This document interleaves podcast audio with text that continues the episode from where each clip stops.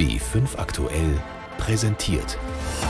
Aus Wissenschaft und Technik im Jahresrückblick. Einfach besser informiert. B5 aktuell. 2015. Das war das Jahr, in dem eine Genschere in den Labors dieser Welt eine Revolution auslöst. Das ist eine wahre Revolution. Es ist die beste, preiswerteste und präziseste Methode zur gezielten Manipulation menschlicher Zellen.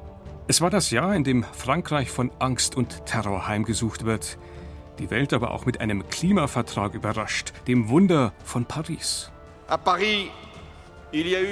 In Paris hat es wahrlich seit Jahrhunderten Revolutionen gegeben, aber das heute ist die schönste und friedlichste Revolution, die jemals vollbracht wurde. Und es war ein Jahr mit Koma-Patienten im All, die plötzlich wieder aufwachen. Plötzlich, mitten in der Nacht, liest man eine SMS, der Lander ist aufgewacht, ruf mich an, das ist toll, ist auch ein tolles Gefühl, wir waren alle ganz happy, relativ früh, alle hier trotz Sonntag im Kontrollzentrum. Eine Methode, mit der man Erbgut so einfach verändern kann wie Text am Computer. Ein Weltklimavertrag, den so niemand für möglich gehalten hat. Ein Landeroboter, der plötzlich wieder aufwacht und Botschaften zur Erde schickt. Aber auch Zwerge im Weltall, die auf einmal ganz groß rauskommen. Ein Abgasskandal, der eine ganze Branche zittern lässt. Und ein Silberschatz aus Blei. Das und vieles mehr erwartet Sie in der kommenden Stunde. Und damit herzlich willkommen zum Blick zurück auf das Wissenschaftsjahr 2015. Im Studio Martin Schramm. Die Nobelversammlung am Karolinska-Institut hat heute beschlossen, den Nobelpreis für Physiologie oder Medizin des Jahres 2015 an... Ein spannender Augenblick. Wer bekommt ihn diesmal? Den Nobelpreis für Medizin. Am Ende geht er verdient an 3 Parasitenforscher für neue Therapien gegen Würmer und Malaria. Doch der Kandidat bzw. die Kandidatin der Herzen war eigentlich eine Biologin namens Emmanuelle Charpentier. Gemeinsam mit einer Kollegin hat sie etwas entdeckt, das die Arbeit in den Genlabors dieser Welt komplett umgekrempelt hat. Die sogenannte Genomchirurgie. Präziser, ein Verfahren mit dem etwas sperrigen Namen CRISPR-Cas. Das Erbgut einer Zelle lässt sich damit so gezielt verändern wie ein Textdokument am Computer. Einfach, punktgenau und hocheffizient. Wir haben die Frau getroffen. Der ganze Rummel ist ihr, mit Verlaub, wurscht. Sie ist konzentriert, spricht mit leiser Stimme und denkt nur an eines, ihre Arbeit. Als die Forschungsgemeinde begann, CRISPR-Cas9 zu benutzen, da wurde mir wirklich klar, alle haben auf eine gute Technologie gewartet, um in die Gene eingreifen zu können. Genome-Editing oder auch Genchirurgie, so könnte man CRISPR-Cas9 übersetzen. CRISPR, das ist die komplizierte Abkürzung für die Teile des Erbguts in Bakterien, die für die Verteidigung sorgen. Diese Abschnitte der DNA können beispielsweise Krankheitserreger wie Viren erkennen und zerstören dann das Genom der Eindringlinge. Wie das genau funktioniert, hat Emmanuelle Charpentier mit ihrem Team damals in Schweden herausgefunden. Die CRISPR-DNA verwendet zur Verteidigung ein Enzym namens Cas9. Das wird eingeschleust in die Erbanlagen der feindlichen Viren und dort wird deren DNA zerstört. Eine perfekte Verteidigungsstrategie. Der nächste Schritt der Forscher lag nahe. Wenn Bakterien das können, warum dann diese Technik nicht für andere Organismen anwenden? Damit kann man Mutationen herbeiführen, ein ganzes Gen verschwinden lassen oder ein Gen ersetzen. Alles in sehr präziser Weise. Es ist gewissermaßen Genchirurgie. Man arbeitet mit Scheren. Es sind programmierte Scheren, die eine Sequenz des Erbguts spalten können. Danach können sie wieder in einem anderen Genom eingesetzt werden. Das CRISPR-System hat die Biotechnologie revolutioniert. Darauf ist Emmanuelle Charpentier stolz. Das ist ihr anzumerken. Ihr ganzes Leben steckt in dieser Forschung. Nicht mal Zeit, Deutsch zu lernen, hatte sie in den letzten Jahren. Unter Forschern weltweit werden übrigens inzwischen keine Wetten mehr abgeschlossen, ob sie den Nobelpreis bekommt. Die Frage ist nur noch, wann? Ich bin sehr geehrt, dass die Wissenschaftsgemeinde die Arbeit zu CRISPR anerkennt. Aber ich denke nicht in Preisen. Das treibt mich wirklich nicht an. Daran denke ich nicht. Da lebt jemand offensichtlich ganz für die Wissenschaft. Meine Kollegin Jeanne Toczynski hat die Biologin Emmanuelle Charpentier getroffen. Jeanne, was hatten Sie für einen Eindruck? Angeblich kann Frau Charpentier die Spekulationen über ihren Nobelpreis ja gar nicht mehr hören. Ich glaube, dass das richtig ist, dieser Eindruck. Sie redet nicht gerne über Preise. Ich glaube auch, dass sie da authentisch ist. Preise interessieren sie nicht. Gleichwohl weiß sie, dass darüber gesprochen wird. Ich bin auch davon überzeugt, sie wird eines Tages den Nobelpreis bekommen. Sie hat die Fragen ganz professionell beantwortet, sehr kurz, sehr knapp. Aber es ist nicht das, was sie wirklich interessiert. Ich glaube, das kann man ihr so abnehmen. Wie auch immer, wir werden es jetzt nicht endgültig klären können, aber Fakt ist, die Genchirurgie, die ist längst in den Labors dieser Welt angekommen. Das ist keine Theorie, das ist Praxis. Wo wird denn das Ganze schon benutzt? Es gab interessante Erfolgsmeldungen in der letzten Zeit. Beispielsweise ist in den USA in Harvard das Erbgut von Schweinen verändert worden. Virengene wurden da ausgeschaltet. Das könnte für uns Menschen interessant sein, wenn es darum geht, Schweineorgane dem Menschen zu transplantieren. Das war bisher ein großes Problem. In China wurden beispielsweise Ziegen mit einer besonders hohen Muskelmasse gezüchtet. Oder es gab Interessantes aus der Malaria-Forschung, wo der Überträger, die Anopheles-Mücke, resistent gemacht wurde gegen Malaria. Also das sind alles durchaus interessante Versuche, die schon geglückt sind. Ja, und wenn man das so hört, das klingt alles eigentlich einfach, effektiv, ja, nach Wunderwaffe. Ich fürchte mal, ganz so einfach ist es doch nicht. Wo sind die Schattenseiten?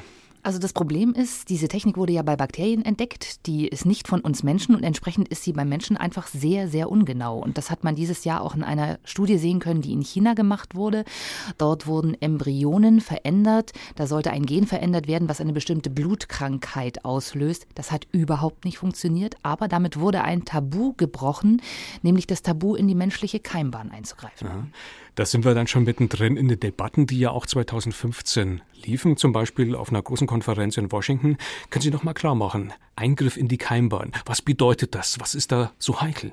Also die Keimbahn steht am Beginn des Lebens. Die Veränderungen dort werden über Eizelle und Spermien weitergegeben und zwar an die Nachkommen mit unvorhersehbaren Folgen.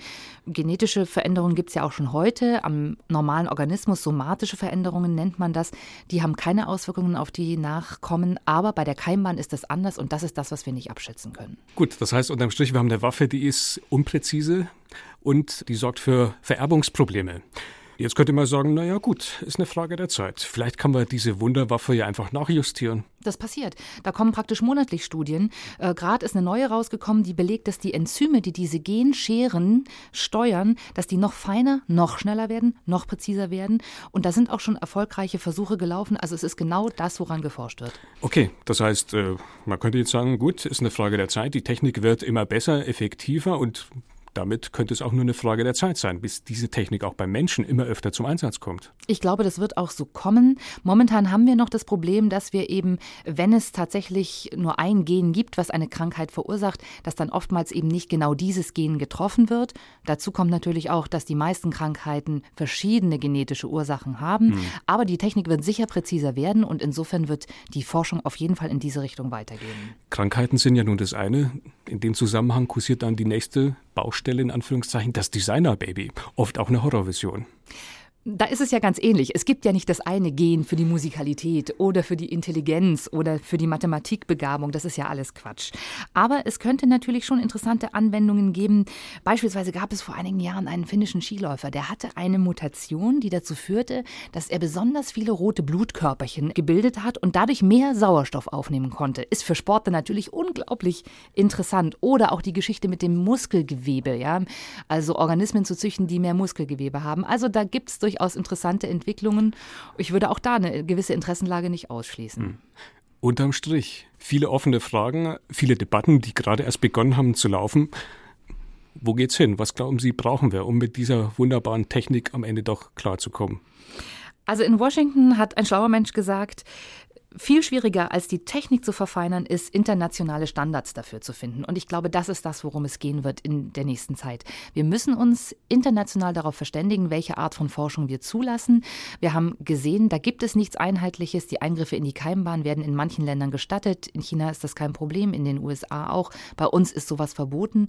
Die Technik besteht, sie wird verwendet. Man wird kein Moratorium oder sowas erlassen können. Insofern brauchen wir dafür internationale Standards. We are sitting on the surface. Philae is talking to us. More data to come. Die Begeisterung ist groß, als Philae, ein Labor so groß wie eine Waschmaschine, letztes Jahr auf einem Kometen landet. Wir erhalten jede Menge Daten und Bilder aus einer fernen, unbekannten Welt. Philae sorgt allerdings auch für dramatische Momente. Er erwischt bei seiner Landung ein recht schattiges Plätzchen und fällt ins Koma.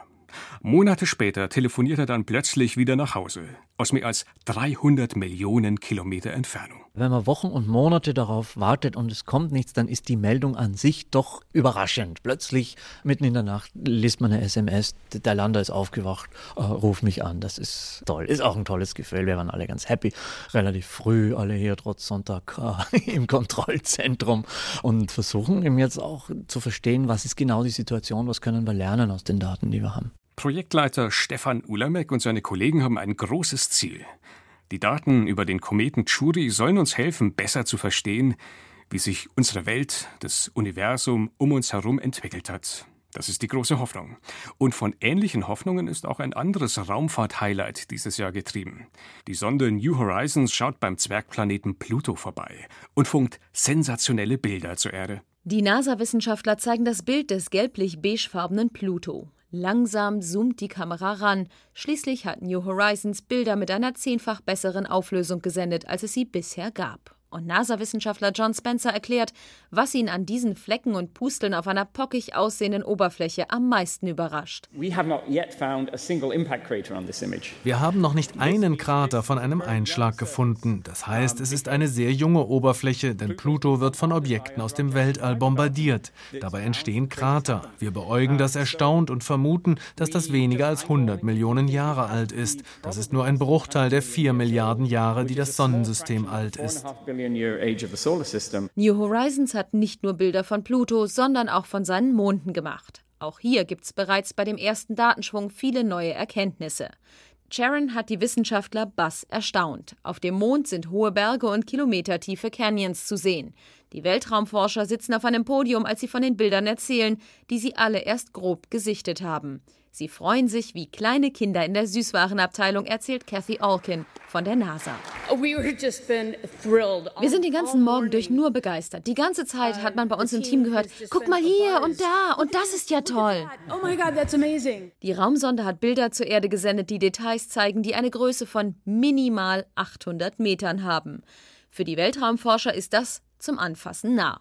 Es gibt riesige, eisige Berge auf Pluto. Berge, die über 3000 Meter hoch sind.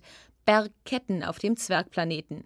Und die Experten haben bereits die ersten Schlüsse aus den eisigen Bergen und der Eiskruste von Pluto gezogen, erklärt John Spencer. Das zeigt uns, dass keine Erwärmung durch Gezeitenverformung nötig ist, um ständige geologische Aktivität in Eiswelten anzutreiben. Das ist eine wichtige Entdeckung, die wir gerade heute Morgen gemacht haben. Eher weniger gut läuft es bei den Versorgungsflügen für die internationale Raumstation, die ISS. Mehrere Flüge scheitern. Hart trifft es vor allem das private Raumfahrtunternehmen SpaceX. Ende Juni explodiert eine Falcon 9 Rakete nur 2 Minuten nach dem Start vom Weltraumbahnhof Cape Canaveral. Impact chill has begun. T+2 minutes. 2 Minuten nach dem Start klang alles noch normal. Der Kontrollraum beobachtete, wie sich die erste Raketenstufe abtrennte. Die Falcon-Rakete war kaum noch zu hören. Dann aber die Meldung, die Trägerrakete hat versagt. Auf den Bildschirmen war die Falcon-Rakete in einer Rauchwolke verschwunden. Dann sah man Teile zur Erde fallen. Die Falcon-Rakete sollte den Raumfrachter Dragon ins All bringen, der dringend benötigten Nachschub für die internationale Raumstation an Bord hatte. Dazu gehörten vor allem Lebensmittel, aber auch viele wichtige Bauteile, sagte Bill Gerstenmaier, der verantwortliche NASA-Administrator. Wir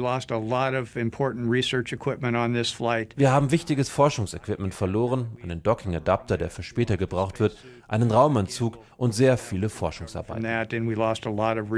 Es war also einiges geboten im Raumfahrtjahr 2015. Da gab es Zwergplaneten ganz weit weg. Es gab jede Menge tückische Raketenstarts, mehr oder weniger direkt vor unserer Haustür. Sternstunden also, aber auch Rückschläge. Stefan Geier, Sie haben über all diese Themen hier auch bei uns immer wieder berichtet. Was war denn Ihr ganz persönliches Highlight? Wo haben Sie am meisten mitgefiebert? Ganz klar eigentlich der Besuch bei Pluto, ja, diese New Horizons Mission. Also der Zwergplanet. Was hat Sie da ganz besonders irgendwie motiviert? Naja, auf der einen Seite ist es natürlich technisch ein großer Erfolg, ja, wenn man 10 Jahre unterwegs ist, ein paar Milliarden Kilometer fliegt und am Punkt genau an einem der letzten großen unerforschten Brocken unseres Sonnensystems vorbeifliegt, hat er gerade mal 2000 Kilometer Durchmesser. Und hat er auch öfter mal ein Statusproblem, ne? Wurde degradiert? Wurde degradiert vom Planeten zum Zwergplaneten. Aber was so eine Mission auch für mich spektakulär macht, die zeigt uns halt die Dimensionen unserer Welt auch auf, in der wir leben. Ja. Man muss so lange fliegen, um diesen äußersten Planeten, eigentlich Zwergplaneten inzwischen, zu erreichen. Aber jetzt gibt es ja neben unserer Sonne noch 100 Milliarden andere Sterne in unserer Galaxie. Und auch die ist nur eine unter 100 Millionen. Also relativiert so ein bisschen die Dinge. Genau, was wir mit ein paar 100 Millionen Euro bauen und fliegen können, das zeigt uns nach 10 Jahren wirklich nur so einen winzigen Ausschnitt und in kosmischen Maßstäben natürlich unbedeutenden Ausschnitt. Dennoch war das Ganze ja auch eine wissenschaftliche Mission. Es gab also ganz konkrete Ergebnisse. Da wurden jetzt vor allem die Bilder erwähnt. Tolle Sache, aber war es das? Na, die Bilder selbst sind natürlich für viele Fragestellungen der Schlüssel. Ja, die Zwergplaneten sind ja so eine Art Kühltruhe unseres Sonnensystems, können wir viel über die Entstehung lernen. Und erst in einem Jahr, also im November 2016, werden diese ganzen Bilder übertragen sein. Und je mehr Bilder man bekommt, desto mehr kann man natürlich auch lernen von diesem Zwergplaneten und dadurch auch über die Entstehung unseres Sonnensystems. Jetzt war ja Pluto nur ein Highlight. Es war nicht alles. Es gab auch hier sozusagen vor unserer Haustür interessante Meldungen, zum Beispiel von der ISS, der Internationalen Raumstation. Da mussten wir zwischenzeitlich fast fürchten, die Astronauten da oben müssen hungern. Ja, die Versorgung war tatsächlich nicht ganz so einfach im letzten Jahr. Also letztes Jahr ist ja schon der Cygnus-Frachter explodiert, dieses Jahr eine Falcon 9-Rakete und selbst das Arbeitspferd, die Soyuz der Russen, hatte Aussetzer. Gott sei Dank ist das alles immer nur mit Frachtflügen passiert. Trotzdem, es hat dazu geführt, dass eine neue Crew nicht hochgeflogen werden konnte oder verzögert. Also da gab es Probleme sowohl bei den staatlichen Organisationen als auch bei den privaten. Da tobt ja mittlerweile ein richtiger Wettkampf. Auch die Privaten wollen sich etablieren. Sind dann solche Rückschläge einfach in Kauf zu nehmen? Gehört das irgendwie mit dazu? Ich denke ja. Ab und zu stürzt einfach mal was ab und die Ziele verschieben sich ja auch gerade. Die USA haben ein Problem, die sind für die ISS immer noch auf die Russen angewiesen und wollen diesen Teil der Raumfahrt eben an private Firmen geben. Die NASA soll sich um andere Sachen kümmern, Mars, Landung auf Asteroiden und so weiter. Aber auch die Versorgung der ISS ist einfach kein Kinderspiel. Und auf der anderen Seite, die Privaten wollen natürlich die Kosten drücken, indem sie zum Beispiel Teile der Raketen wiederverwenden. SpaceX fällt ja in dem Zusammenhang immer wieder. Wir haben es ja jetzt gerade kurz vor Weihnachten geschafft, die erste Antriebsstufe, die große Stufe, die die Rakete von der Erde weg in den Weltraum befördert, wieder landen zu lassen, aufrecht stehend.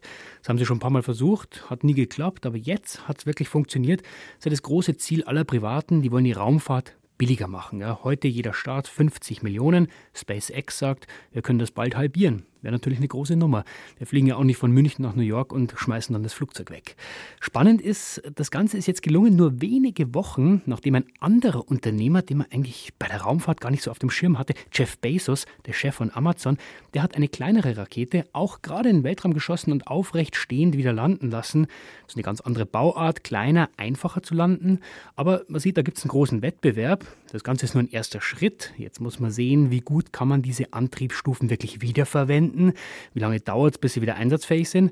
Da sind noch viele Fragen ungeklärt, aber man sieht, da tut sich gerade einiges im Hinblick auf dieses Ziel. Bislang einmal Rakete und vielleicht bald mehrfach Rakete. Das heißt unterm Strich, das Ganze ist aber nicht nur ein Wettbewerb der Unternehmen, es ist auch ein Wettbewerb der Unternehmer, oder? Genau, und eine große Show, völlig klar. Es sind zwei schillernde Unternehmerfiguren, Bezos und Musk, beide erfolgreiche Unternehmer, beide wollen ins All. Wie gehen denn die miteinander um?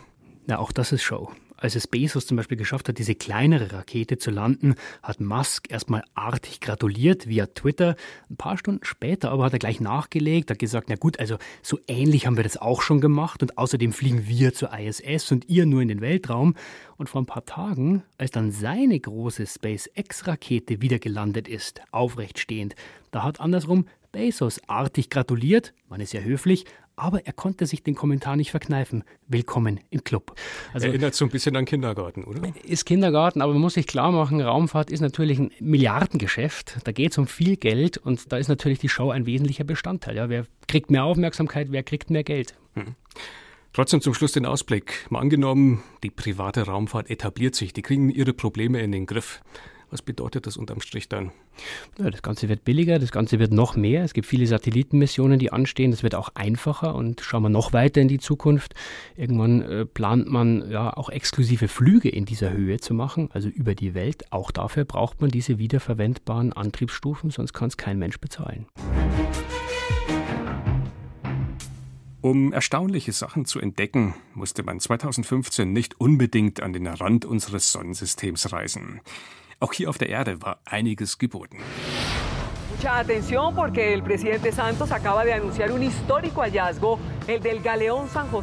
war die Top-Nachricht in Kolumbien. Die Fernsehsender unterbrachen ihr Programm für die Twitter-Meldung des Präsidenten und kurz danach trat Juan Manuel Santos auch vor die Presse. Sin lugar a dudas.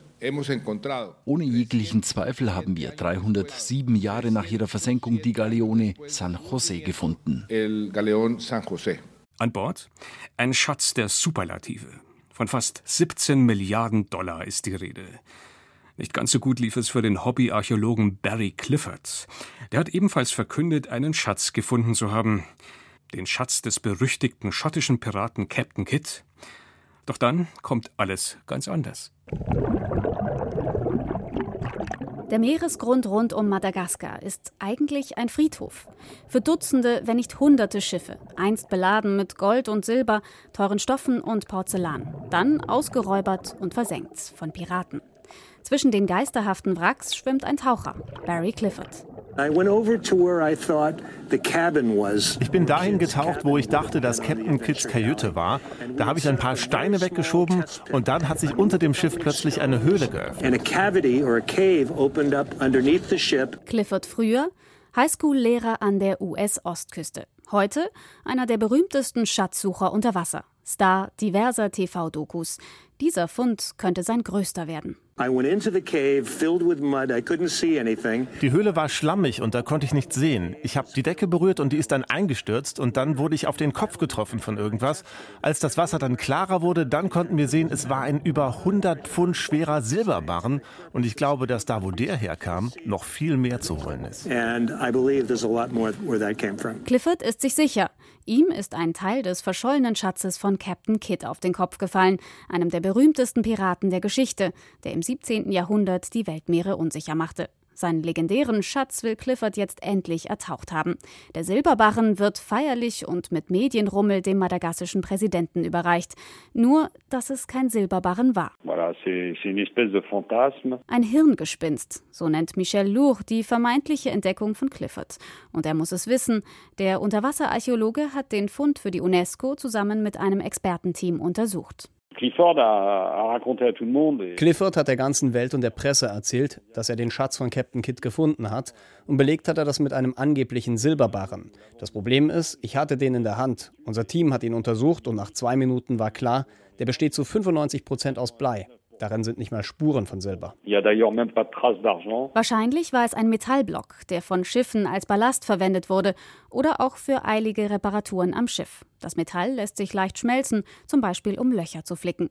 Nicht nur der Silberschatz, das ganze angeblich in der Bucht entdeckte Schiff von Captain Kidd ist wohl nur der Fantasie des TV-Entdeckers entsprungen. Bei keinem der Wracks in der Bucht gibt es auch nur Hinweise darauf, dass es Captain Kidds Schiff sein könnte, die Adventure Galley. An Cliffords Fundort gibt es nicht mal Spuren von Holz, gar nichts. Es gibt nicht mal ein Wrack. Michel L'Hour und seine Kollegen schätzen, dass Clifford statt der Adventure Galley womöglich Überreste einer alten Hafenmole freigelegt hat. Eher uninteressant für die Archäologie. Also alles nur Show? Michel L'Hour meint jedenfalls, dass Clifford selbst wirklich an seine Entdeckungen glaubt. Er wollte unbedingt den Schatz von Captain Kidd finden. Beim ersten Metallblock, den er findet, glänzen ihm die Augen und ohne nachzudenken sagt er, das ist Silber. Ich denke, es ist eine Mischung aus Geldgier und Unerfahrenheit, Inkompetenz. Er sieht, was er sehen will. Clifford und sein Team, sie bleiben bei ihrer Version. Es sei die UNESCO, die geschlampt und 15 Jahre Forschungsarbeit zerstört hat. Den Archäologen ist aber etwas anderes wichtig, dass keine historischen Kulturgüter zerstört werden. Cliffords Team habe genug Schaden angerichtet. Bleibt die Frage, Ob die Adventure Galley von Captain Kidd jemals gefunden wird? Ich denke schon, dass die Adventure Galley gefunden werden wird. Aber keine Sekunde glaube ich, dass man einen Schatz finden wird. Glänzende Forscheraugen und Silber aus Blei.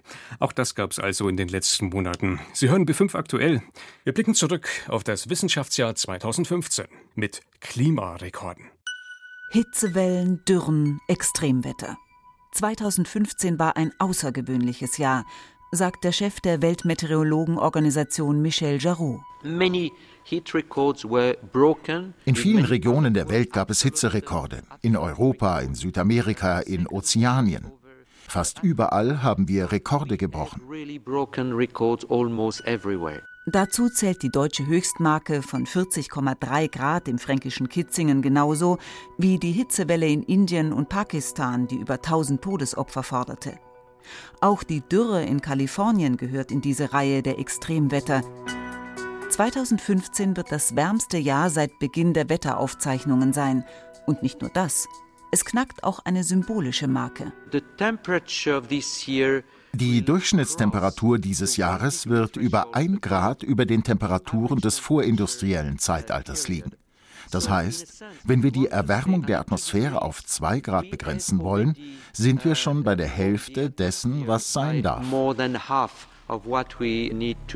Auch in Sachen Treibhausgase, den eigentlichen Übeltätern, bringt das Jahr 2015 schlechte Nachrichten. Wir haben neue Spitzenwerte bei der Konzentration der Treibhausgase erreicht. CO2, Methan und andere. CO2 zum Beispiel hat erstmals dauerhaft die Schwelle von 400 ppm überschritten. Das heißt, auf 1 Million Moleküle in der Luft kommen 400 Moleküle Kohlendioxid. Vor der Industrialisierung lag der Wert bei ca. 280. Viele weitere Rekorde könnte man nennen. Die Meeresspiegel sind weiter gestiegen, eine weltweite Korallenbleiche hat eingesetzt. Michel Jarraud fasst den Zustand des Weltklimas 2015 so zusammen. Das sind keine guten Nachrichten. Nicht zur Durchschnittstemperatur, nicht zum Extremwetter, nicht zu den Treibhausgasen. Aus all diesen Gründen wird dieses Jahr in die Geschichte eingehen. Es ist also offensichtlich, wir sind mittendrin im Klimawandel. Ein guter Zeitpunkt also, um endlich zu handeln und sich nach all dem Streit der letzten Jahre in Paris endlich durchzuringen zu einem Weltklimaabkommen. Ich schaue mich im Saal um. Ich höre keine Einwände. Mit einem Hammerschlag besiegelt Frankreichs Außenminister Laurent Fabius ein historisches Abkommen. Mit dem hat in dieser Form fast niemand mehr gerechnet. Ein Klimavertrag, um die Erde doch noch zu retten. Es ist ein Verhandlungsmarathon. Am Ende muss angeblich sogar der Papst im Hintergrund die Fäden ziehen, damit der Weg endlich frei ist für das Wunder von Paris. 195 Staaten und die EU haben ein Abkommen beschlossen, das ab 2020 gilt und alle einbindet. Südafrikas Chefdelegierte Joyce Disseko gratulierte für die Staatengruppe der Entwicklungsländer und beschrieb dabei die Haltung der meisten. Der Text vor uns ist nicht perfekt, aber wir glauben, dass er ein solides Fundament darstellt, von dem aus wir alles Weitere entwickeln können. Dieses Abkommen ist ausgewogen und das Beste, das wir zu diesem Zeitpunkt haben können. Barbara Hendricks reagiert auf den Beschluss ungewohnt emotional. Erleichtert und auch ein bisschen stolz und auf jeden Fall glücklich. Sie kennen mich, ich neige nicht zu großen Worten, aber ich glaube schon, dass es heute ein historischer Moment. Die Staaten haben sich darauf geeinigt, alles zu tun, um die Temperaturerhöhung auf unter 2 Grad zu begrenzen, besser 1,5 Grad anzustreben.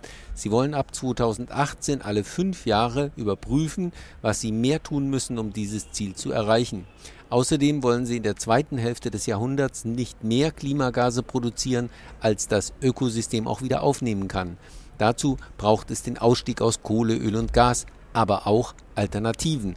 John Kerry, der US-Außenminister, macht denn auch darauf aufmerksam, dass die Politik nur den Rahmen vorgibt und nicht selbst das Problem löst. Es wird der Erfindergeist sein, der Pioniergeist Amerikas, es wird der entfesselte Unternehmergeist sein, weil hier 196 Staaten der Wirtschaft mit lauter Stimme sagen, da müssen wir hin. Frankreichs Präsident François Hollande als Gast beglückwünschte die Konferenz am Ende mit bewegten Worten. In Paris hat es wahrlich seit Jahrhunderten Revolutionen gegeben, aber das heute ist die schönste und friedlichste Revolution, die jemals vollbracht wurde. Ja, da werden also jede Menge Superlative bemüht für den Weltklimavertrag von Paris. Revolution, Sternstunde, historisches Ereignis. Frage dazu an meine Kollegin Miriam Stumpfe. Ist jetzt alles in Butter? Die Probleme sind gelöst? Die Welt eben mal so gerettet? Die Welt ist noch nicht gerettet, noch längst nicht. Das muss man mal vorweg sagen. Aber die gemeinsamen Rettungsarbeiten, die können beginnen. Das ist wahrscheinlich das Revolutionäre. Also es stehen ein paar tolle Sachen drin in dem Abkommen. Klingt zum Beispiel toll, wir wollen die Erderwärmung auf deutlich unter 2 Grad begrenzen, wenn möglich sogar 1,5 Grad. Allerdings, dieses Temperaturziel ist, würde ich sagen, eher Teil der Sonntagsreden. Es ist ganz schön unrealistisch, 1,5 Grad zu erreichen. Wichtiger sind die konkreten Maßnahmen, die vereinbart sind, und die sind doch ein Stück schwächer. Das heißt, man hat jetzt ehrgeizige Ziele, 1,5, 2 Grad etc., aber wir wissen noch gar nicht, wie wir die jetzt überhaupt erreichen können. Das ist richtig. Also für diese Ziele reichen die vereinbarten Maßnahmen ganz deutlich nicht. Also es gibt 2 Aspekte. Es gibt die konkreten Vorschläge, wie viel CO2 die einzelnen Staaten bis 2030 einsparen wollen, und eine langfristige Strategie, was man sich denn fürs 21. Jahrhundert insgesamt vornimmt. Schauen wir uns als erstes die Minderungsziele bis 2030 an. Die basieren auf Freiwilligkeit. Die Staaten haben Vorschläge gemacht und mit diesen Vorschlägen kommt man auf bestenfalls 2,7, vielleicht auch nur 3 Grad. Das wird nicht ganz reichen. Das wird auf jeden Fall nicht reichen. Und der Pariser Vertrag hat im Prinzip auch eine Klausel, die dem Rechnung trägt. Der sagt nämlich, alle müssen immer besser werden. Also wenn nach 5 Jahren in einer neuen Verpflichtungsperiode die Staaten neue Ziele einreichen, müssen die mindestens so gut sein wie die bisherigen, eigentlich sogar besser. Also das heißt, die Staaten müssen sich jetzt im Laufe der nächsten Jahre, Jahrzehnte steigern. Ganz richtig, die Staaten müssen deutlich ehrgeiziger werden sogar. Vor allem, man hat ja auch eine langfristige Perspektive. Wir reden über das 21. Jahrhundert. Welche Maßnahmen sind denn da im Koffer, damit das klappt? Das, was im Vertrag von Paris, im Pariser Abkommen jetzt als Ziel formuliert ist, ist leider nicht so stark, wie sich viele erhofft haben. Dekarbonisierung war das Schlagwort, was da im Raum stand. Also Kohle, Öl und Gas sollen im Lauf der zweiten Hälfte des Jahrhunderts im Boden bleiben, und zwar endgültig. Das hatten zum Beispiel auch die G7 im Juni gefordert. War eine große Hoffnung, ne? Ja, aber natürlich gefällt es Ländern wie Saudi-Arabien nicht so besonders gut, so eine Perspektive. Deswegen steht jetzt der Begriff der sogenannten Emissionsneutralität drin. Das klingt wunderbar. Bedeutet? Das bedeutet, man darf theoretisch dann schon noch Kohle verbrennen Ende des 21. Jahrhunderts, aber man muss das kompensieren. Kompensieren, das heißt, wir spucken es erstmal aus und fangen es dann wieder ein. Ja, zum Beispiel, indem man brachliegende Flächen wieder aufforstet oder Biomasseplantagen anlegt mit Zuckerrohr, schnell wachsenden Bäumen. Das ganze Zeug dann verbrennt, CO2 auffängt, unterirdisch speichert, Stichwort CCS. Sowas in eine Langfriststrategie mit reinzunehmen, ist ein bisschen waghalsig, ist kaum erprobt, ziemlich teuer wahrscheinlich. Man weiß auch nicht, auf was für Flächen das überhaupt möglich ist. Gibt ja die Konkurrenz zur normalen Landwirtschaft. Also die Dekarbonisierung, das wäre eine sehr viel klarere Perspektive für den Klimaschutz gewesen. Also sozusagen CO2-Vermeidung, statt nachher das Ganze wieder zu reparieren. Ganz genau. So wie wenn ich mir vornehme, keine Schokolade mehr zu essen. Ich kann die entweder wegschmeißen oder noch in der Schublade lassen und sagen, ach, es gibt ja vielleicht dann irgendeinen Fettverbrennertrank. Aber jetzt unterm Strich uns das Ganze nochmal anschauen. Ich habe den Eindruck, der große Schwachpunkt an dieser Sache ist vor allem diese Freiwilligkeit. Warum sollten die Staaten dieser Welt auf einmal sich freiwillig Schmerzen zufügen? Woher kommt da der Optimismus? Vielleicht sind es ja nicht für alle Staaten Schmerzen, wenn sie mehr CO2 einsparen, als sie bisher versprochen haben. Daher nehmen manche die Hoffnung, die sagen, das, was auf dem Tisch liegt, sind Versprechen, die können viele Länder relativ bequem erreichen. Bequem erreichen, aber es reicht eben nicht, um die ehrgeizigen Ziele umzusetzen. Nee, das reicht nicht. Und es gibt aber die Hoffnung, dass sich die erneuerbaren Energien so entwickeln, so schnell ausgebaut werden und so billig werden, dass es sich einfach rechnet, noch schneller umzusteigen. Und dann könnten die derzeitigen Ziele natürlich getoppt werden. Allein sich darauf zu verlassen, das reicht nicht. Die Staaten müssen dranbleiben, zum Beispiel auch wenn sie nächstes Jahr in Marrakesch dann nochmal Details genau zu diesen Zielen verhandeln. Es ist klar, die Arbeit zur Rettung des Weltklimas beginnt, aber es liegt auch noch viel Arbeit vor uns. Manipulieren und Volkswagen. Das darf nie wieder vorkommen. Meine Damen und Herren, viele Millionen Menschen auf der ganzen Welt vertrauen unseren Marken, unseren Autos und unseren Technologien. Es tut mir unendlich leid, dass wir dieses Vertrauen enttäuscht haben. Ich entschuldige mich in aller Form bei unseren Kunden, bei den Behörden und der gesamten Öffentlichkeit für das Fehlverhalten. Der Dieselgate versetzt eine ganze Branche in Aufruhr, lässt einen Konzern wanken und Manager zittern. Martin Winterkorn tritt ab. Aufklären müssen jetzt andere. Und immer wieder taucht die ganz grundsätzliche Frage auf: Hat der Dieselmotor noch eine Zukunft? Auch Forscher ringen um Antworten. Der Diesel, der muss weiterleben, sonst ist die individuelle Mobilität in Gefahr. Wenn wir die CO2-Ziele, wenn wir unsere Ressourcen schonen wollen, da brauchen wir den Diesel dazu. CO2 war in der Tat das Hauptthema, das alle anderen Themen verdrängt hat. Aber natürlich darf CO2 nicht reduziert werden auf Kosten von anderen Schadstoffen, die man in höherem Maße imitiert. Eckhard Helmers und Georg Wachtmeister, beides angesehene Wissenschaftler, sind völlig gegensätzlicher Ansicht, wenn es um die Zukunft des Dieselmotors geht. Helmers, der zuletzt sprach, ist Professor für Umweltchemie an der Universität Trier und beschäftigt sich intensiv mit Ökobilanzen und der Zukunft der Mobilität. Er bezweifelt, dass der Diesel je richtig sauber werden kann.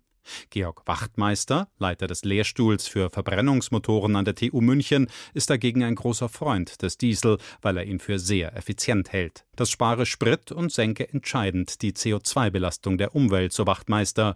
Und Probleme mit anderen Schadstoffen im Abgas, wie zum Beispiel Stickoxiden und Ruß, die beim Diesel übermäßig anfallen, müsse es heute eigentlich auch nicht mehr geben. Den Dieselmotor bekommt man problemlos in die Grenzwerte, die vom Gesetzgeber vorgegeben sind. Das ist machbar. Aufwand in diesem Bereich senkt allerdings häufig den guten Wirkungsgrad des Dieselantriebs. Außerdem steigen die Kosten durch die aufwendige Abgasreinigung, die, wie es häufig heißt, einer kleinen Chemiefabrik ähnelt und dementsprechend Energie verbraucht. Wenn ich jetzt also die Diskussion über zukünftige Grenzwerte mitverfolge, dann kann es sein, dass kleinere Dieselmotoren schon unverhältnismäßig teurer werden. Tendenziell werde es also weniger kleinere Autos mit Dieselmotoren geben.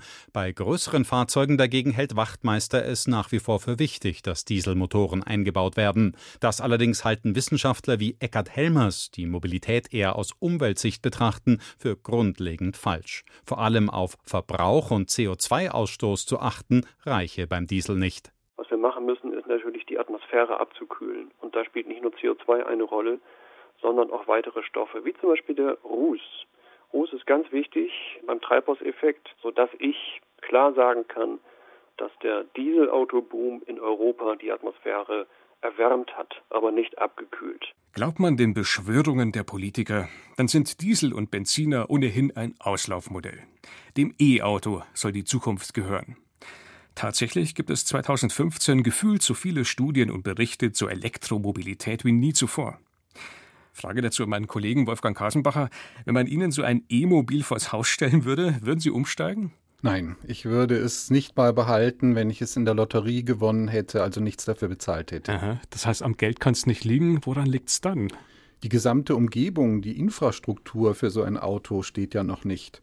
Nicht nur die Elektrotankstellen, die Ladestationen fehlen und bei den wenigen, die es gibt, können sie in vielen Fällen dann doch nicht tanken, weil die Stecker nicht passen oder weil sie nur mit einer ganz speziellen Art von Kreditkarte bezahlen können. Also es sind so ganz praktische Probleme, die wir auch in Berichten rauf und runter hört.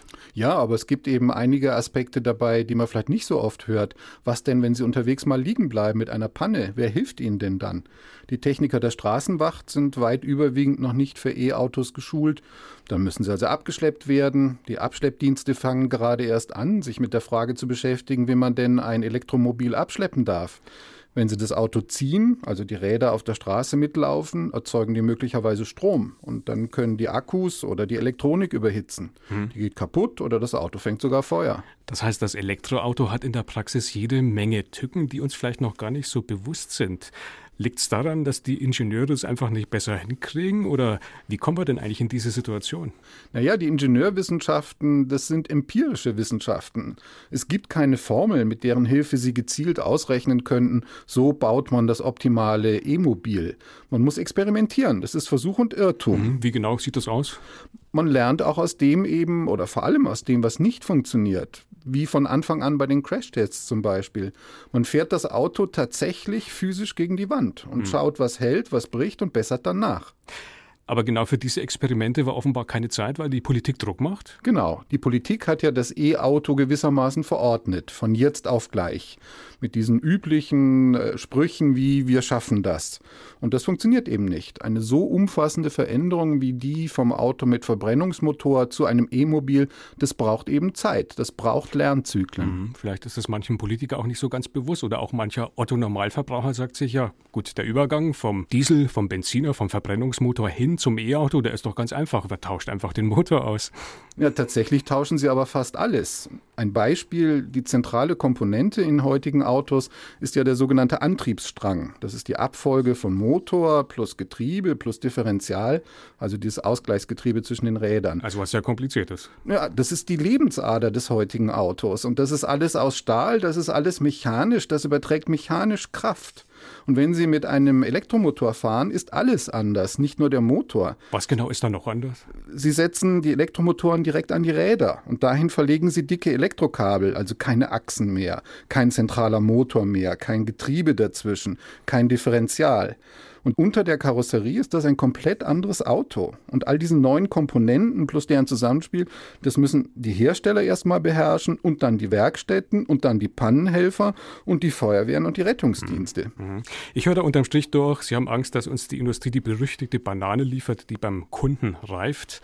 Besser wäre das Ganze vielleicht eher in einer Evolution anzugehen? Ja, ganz klar. Und ich glaube, dass die Industrie von sich aus auch den evolutionären Prozess gewählt hätte, wenn ihr eben nicht die Politik in den Arm gefallen wäre, denn die Industrie macht das bei den Verbrennungsmotoren ja seit Jahrzehnten, fast hätte ich gesagt Jahrhunderten so.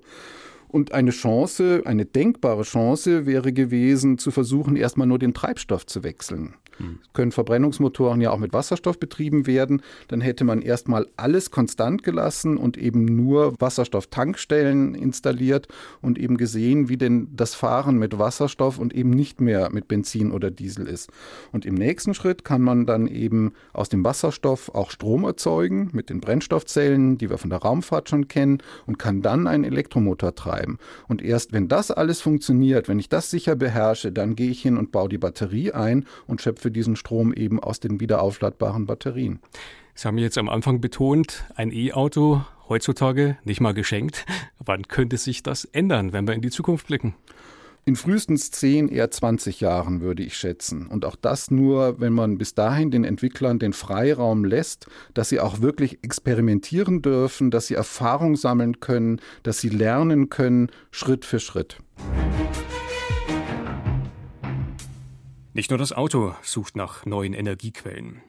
2015 geht auch ein Solarflieger an den Start, die Solar Impulse 2, um die Welt zu umrunden und zu beweisen, das geht, ohne auch nur ein einziges Gramm schädliche Klimagase auszuspucken.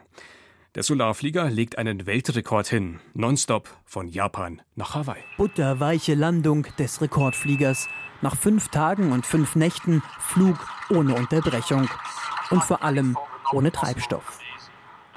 Ich hoffe, ich stinke nicht, scherzt Pilot André Borschberg. Und ich suche mir jetzt erstmal ein ordentliches Steakhouse.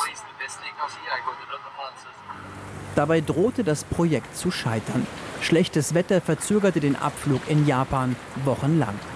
Doch dann, mitten in der Nacht, der Start für Pilot André Borschberg zur schwierigsten Etappe. 5 Tage und Nächte ist noch niemand nonstop geflogen. Das Flugzeug läuft zwar mit Sonnenenergie, aber auch ich als Pilot muss mich gut vorbereiten. Borschberg hatte im Training sogar einen Absturz durchgespielt. Denn im Pazifik ist eine Zwischenlandung unmöglich. Die Strecke fast 8300 Kilometer, angetrieben durch nichts als Sonnenenergie. Aufgefangen von 17.000 Solarzellen. Während des Fluges schlief er nie mehr als 20 Minuten am Stück. Durch Yogaübungen hielt er sich fit. Damit schafft er den längsten Flug mit Hilfe der Sonnenenergie. Doch dann, auf dem Flug nach Hawaii, überhitzen die Batterien. Sie werden so stark beschädigt, dass die Solarpioniere eine Zwangspause einlegen müssen. Erst nächstes Jahr im April soll es weitergehen. Ein Schweizer, der allein mit der Kraft der Sonne segelt, ganz ohne Stickoxide und CO2-Ausstoß. Ein Klimavertrag, der als Wunder von Paris die Welt retten soll. Ein Piratenschatz, der seinem Entdecker buchstäblich auf den Kopf fällt. Eine Reise zum Zwergplanet Pluto, die uns hilft, unseren eigenen Planeten besser zu verstehen. Und eine Genschere, die Debatten über Designerbabys und die Grenzen der Forschung auslöst. All das waren Höhepunkte im Wissenschaftsjahr 2015. Und das war längst noch nicht alles. Ladies and gentlemen, I am pleased to introduce you to a new species of human ancestor. Applaus für den Homo naledi, eine bislang unbekannte Menschenart. Forscher entdecken sie in einer Höhle bei Johannesburg und präsentieren sie der staunenden Öffentlichkeit. He is pretty, he's worth applause, isn't he? Er hat einen Applaus verdient, dieser bislang unbekannte menschliche Vorfahre. Ein hübscher Kerl, scherzt Lee Berger voller Stolz. Für den Paläoanthropologie-Professor der südafrikanischen Witwatersrand-Universität und sein internationales Team ist dieser Fund die Krönung jahrelanger Forschung. A species that we have called Homo naledi. Wir haben ihn Homo naledi genannt. Naledi bedeutet Stern. Das ist eine Hommage an das Höhlensystem Rising Star nördlich von Johannesburg, in dem wir diese frühmenschlichen Überreste entdeckt haben. Es ist die größte Ansammlung derartiger Fossilien, die je in Afrika gefunden wurden. Darunter mehr als 15 Individuen unterschiedlichen Alters. Frauen und Männer, Kinder und Alte, nach ersten Schätzungen über 2,5 Millionen Jahre alt. Das genaue Alter muss jedoch noch bestimmt werden. Berger will unter anderem DNA-Proben nehmen. Die Anatomie lege bereits nahe, dass der Homo naledi ein guter Kletterer und ein ausdauernder Wanderer gewesen sei. It's got a tiny brain, barely larger than an orange. Sie haben ein sehr kleines Gehirn, nicht viel größer als eine Orange. Sie sind etwa 1,5 Meter groß und zierlich, mit menschenartigen Armen, aber affenähnlichem Brustkorb. Ihre Finger sind primitiv und stark gebogen. Ihre Beine und Füße aber sehen wieder sehr menschlich aus. Diese Kombination wurde bislang bei keinem Fossil gefunden. Berger ist deshalb überzeugt, er hat eine neue, frühe Menschenart gefunden. Eine Sensation sei auch der Fundort selbst. Die Fossilien des Homo naledi wurden in einem schwer zugänglichen Höhlensystem in der Region gefunden, die als Wiege der Menschheit bekannt ist. In einer Art Grabkammer, 40 Meter unter der Erde. Wir sind zu dem Schluss gekommen, dass diese menschlichen Urahnen ihre Toten bestattet haben. Sie haben sie absichtlich an diesen Ort gebracht. Bisher war man davon ausgegangen, dass dies nur wir Menschen tun, dass uns dieses Verhalten kennzeichnet. Aber nun wissen wir, dass das nicht so ist. Und mit diesem Neuzugang im Stammbaum des Menschen geht der Rückblick auf das Wissenschaftsjahr 2015 zu Ende. Sie hörten Ausschnitte aus Beiträgen von Jan Bösche, Martina Butler, Matthias Ebert, Werner Eckert, Frank Grotelüschen, Leonie March, Julio Segador, Sophie Stiegler und Dirk Vilsmeier. Im Studio war Martin Schramm.